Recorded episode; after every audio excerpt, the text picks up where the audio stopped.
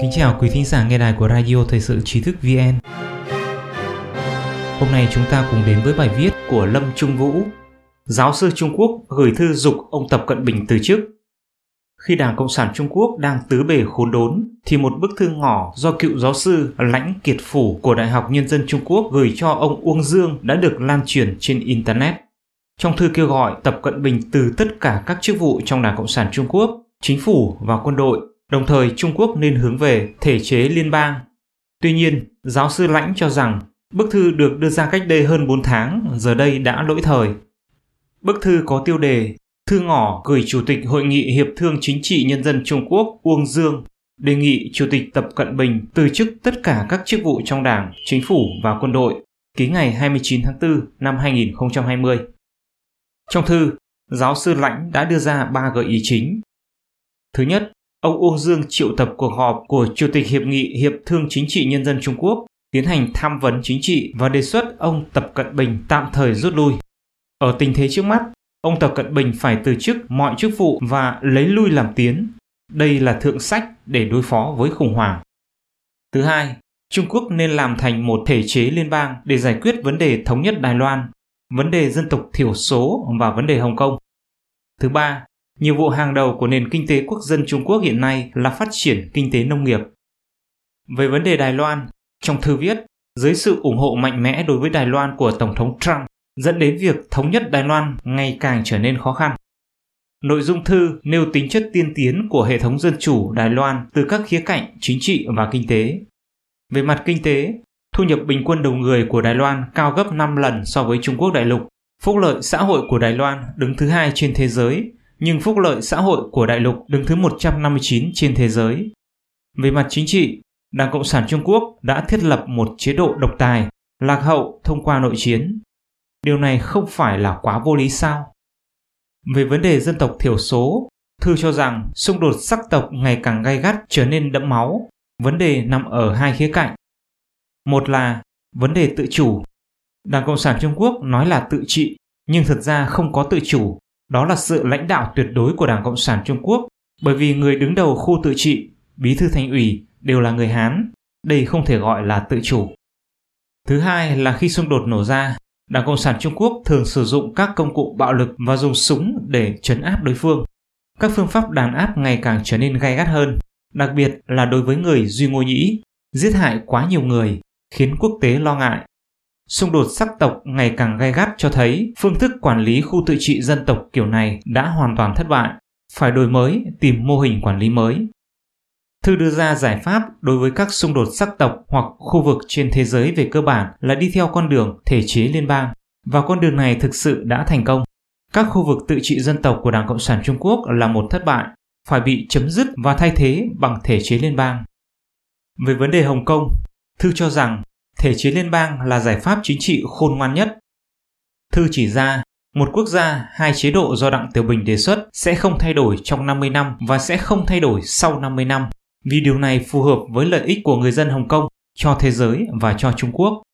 Để duy trì sự thịnh vượng của Hồng Kông, chính sách một quốc gia hai chế độ nên được duy trì. Ngược lại, nếu hợp về một thể chế, sự thịnh vượng sẽ khó duy trì và lợi ích chiến lược của đại lục chắc chắn sẽ bị tổn hại. Bức thư chỉ trích truyền thông cực tả đã phơi bày điệu bộ của những kẻ lỗ mãng, thậm chí còn dùng ngôn từ lẫn lộn, lòng yêu nước ràng buộc 1,4 tỷ người Trung Quốc chiến đấu với cộng đồng quốc tế đến cùng, cho đến khi 1,4 tỷ người dân bị cuốn vào chiến tranh hạt nhân.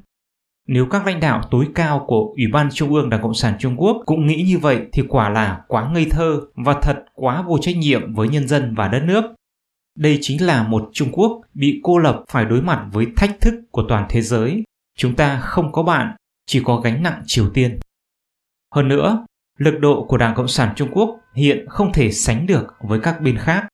Nếu có chiến tranh hạt nhân, Đảng Cộng sản Trung Quốc sẽ không thể giành được ưu thế, e rằng sẽ sau này còn khó có thể khôi phục được. Giáo sư Lãnh xác nhận thư ngỏ là do ông viết, nhưng cho rằng đến nay đề xuất trong thư đã lỗi thời Ngày 16 tháng 9, giáo sư Lãnh xác nhận với thời báo Epoch Times rằng bức thư đang lan truyền trên Internet là do ông viết, nhưng không hiểu tại sao thư được viết hồi cuối tháng 4 mà đến tận tháng 9 mới lan truyền. Giáo sư Lãnh nói, vì vậy tôi nghĩ đối đầu cực tả không phải là một chiến lược hay, chưa nói đến chiến tranh. Hiện nay, thượng sách có lẽ là để Chủ tịch Tập Cận Bình lấy lý do sức khỏe rút khỏi tất cả các chức vụ tạm lui về sau, tránh xảy ra đối đầu.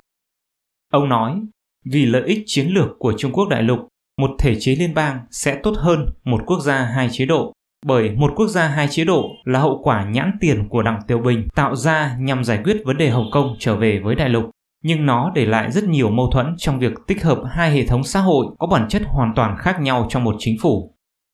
Để phục hồi lại Hồng Kông, phải bãi bỏ điều 23 của luật cơ bản, rồi một quốc gia hai chế độ cũng phải nên chấm dứt, thay thế bằng thể chế liên bang. Người dân Hồng Kông sẽ thành lập chính phủ lâm thời liên bang Hồng Kông. Để đạt được mục tiêu này, cách duy nhất là đi theo hướng thể chế liên bang. Nói thẳng ra, sự ủng hộ của Tổng thống Hoa Kỳ Trump đối với Đài Loan Dân Chủ thực sự là ủng hộ sự nghiệp dân chủ của người Trung Quốc. Hoa Kỳ không phải là kẻ thù của chúng ta, mà là người bạn tốt nhất của chúng ta. Hoa Kỳ đã giúp đỡ Trung Quốc nhiều nhất và chưa bao giờ xâm phạm một tấc đất của chúng ta. Tổng thống Trump là tổng thống vĩ đại nhất thế giới. Coi Hoa Kỳ như kẻ thù là một sai lầm lớn nhất trong lịch sử. Chúng ta phải sử dụng sự sáng suốt chính trị để nhìn nhận vấn đề này và cảm ơn chính phủ Hoa Kỳ đã bảo vệ Đài Loan. Ngoài ra, thư cũng đề cập đến việc nhiều quốc gia yêu cầu Chủ tịch Đảng Cộng sản Trung Quốc phải chịu trách nhiệm về dịch bệnh và yêu cầu bồi thường 350.000 tỷ USD. Về vấn đề này, giáo sư Lãnh nói hậu quả của việc đổ vấy trách nhiệm là quá nghiêm trọng và khó lường. Vậy chúng ta phải giải quyết nó như thế nào? Chúng ta sẽ đối đầu với cả thế giới sao? chúng ta sẽ không bao giờ chịu bất cứ trách nhiệm nào sao và không mảy may sợ hãi trước mặt trận thống nhất của thế giới. Trong thư, giáo sư Lãnh đề nghị Trung Quốc thực hiện một thể chế liên bang. Trong một cuộc phỏng vấn, ông nói, vì sự thống nhất của dân tộc phải tạo ra hợp chủng quốc liên bang Trung Hoa.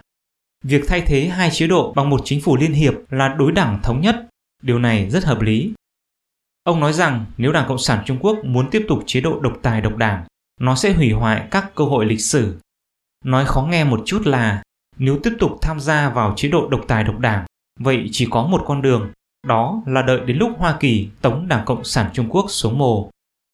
Đảng Cộng sản Trung Quốc đang phải đối mặt với truy cứu trách nhiệm từ phía quốc tế về việc che giấu dịch viêm phổi Vũ Hán và nguồn gốc của virus. Chính quyền đã áp đặt đạo luật an ninh quốc gia ở Hồng Kông vào tháng 7, phải chịu các lệnh trừng phạt từ Mỹ Tiếp đến là hai bên eo biển Đài Loan căng thẳng tột độ, căng thẳng trên Biển Đông, biên giới Trung Ấn cũng nóng dần lên. Nền kinh tế trong nước đang lâm vào tình cảnh khốn đốn, tình hình thiên tai lũ lụt đã xuất hiện nguy cơ khủng hoảng lương thực. Sau khi quốc tế lên án nhân quyền ở Tân Cương, Đảng Cộng sản Trung Quốc gần đây lại tiếp tục cưỡng bức giảng dạy tiếng Hán ở các vùng dân tộc thiểu số Trung Quốc. Điều này đã dẫn đến sự phản đối mạnh mẽ từ cộng đồng người dân Mông Cổ trong và ngoài nước. Thậm chí trong nội bộ Đảng Cộng sản Trung Quốc, Hồng Nhi Đại, Mã Hiểu Lực đã lãnh đạo một nhóm người Mông Cổ để thư ngỏ kêu gọi nhà cầm quyền rút lại những chính sách bất lợi của họ. Trong giai đoạn này, lan sóng phản tập, phản đảng, bao gồm cả các Hồng Nhị Đại đang không ngừng âm thầm dâng lên. Hồng Nhị Đại Nhậm Chí Cường, người đã viết bài chỉ trích ông Tập, cũng đã bị điều tra. Bà Thái Hà, cựu giáo sư của trường đảng Trung ương đã công khai chống ông Tập cũng đã bị khai trừ khỏi đảng và hủy bỏ trợ cấp hưu trí. Giáo sư Hứa Trương Nhuận của Đại học Thanh Hoa đả kích Đảng Cộng sản Trung Quốc chuyên chế cũng bị khai trừ khỏi đảng. Và bức thư ngỏ này của cựu chủ nhiệm Bộ Chính trị, giáo sư Lãnh Kiệt Phủ bất ngờ lan truyền trên mạng đã làm dấy lên nhiều đồn đoán. Giáo sư Lãnh nói rằng ông chỉ đang gợi ý cho chính quyền với tư cách là một học giả trong thể chế. Xuất phát điểm chính là mong muốn điều tốt nếu ý kiến của ông được thông qua vào thời điểm đó, không chỉ tốt cho ông Tập Cận Bình và quốc gia, mà còn không hề có ngôn từ nào là thiếu tôn trọng. Tất cả đều là tôn trọng. Nhưng giáo sư Lãnh bày tỏ, bây giờ lời khuyên của ông đã lỗi thời, thư của tôi không còn được tính nữa, thời gian đã quá muộn, sự tình đã đi đến mức như thế này, chế độ liên bang cũng không còn giúp gì được nữa. Quý thính giả có thể truy cập vào trang web tri thức vn.org hoặc tải ứng dụng mobile trí thức vn để đọc được nhiều bài viết của chúng tôi hơn.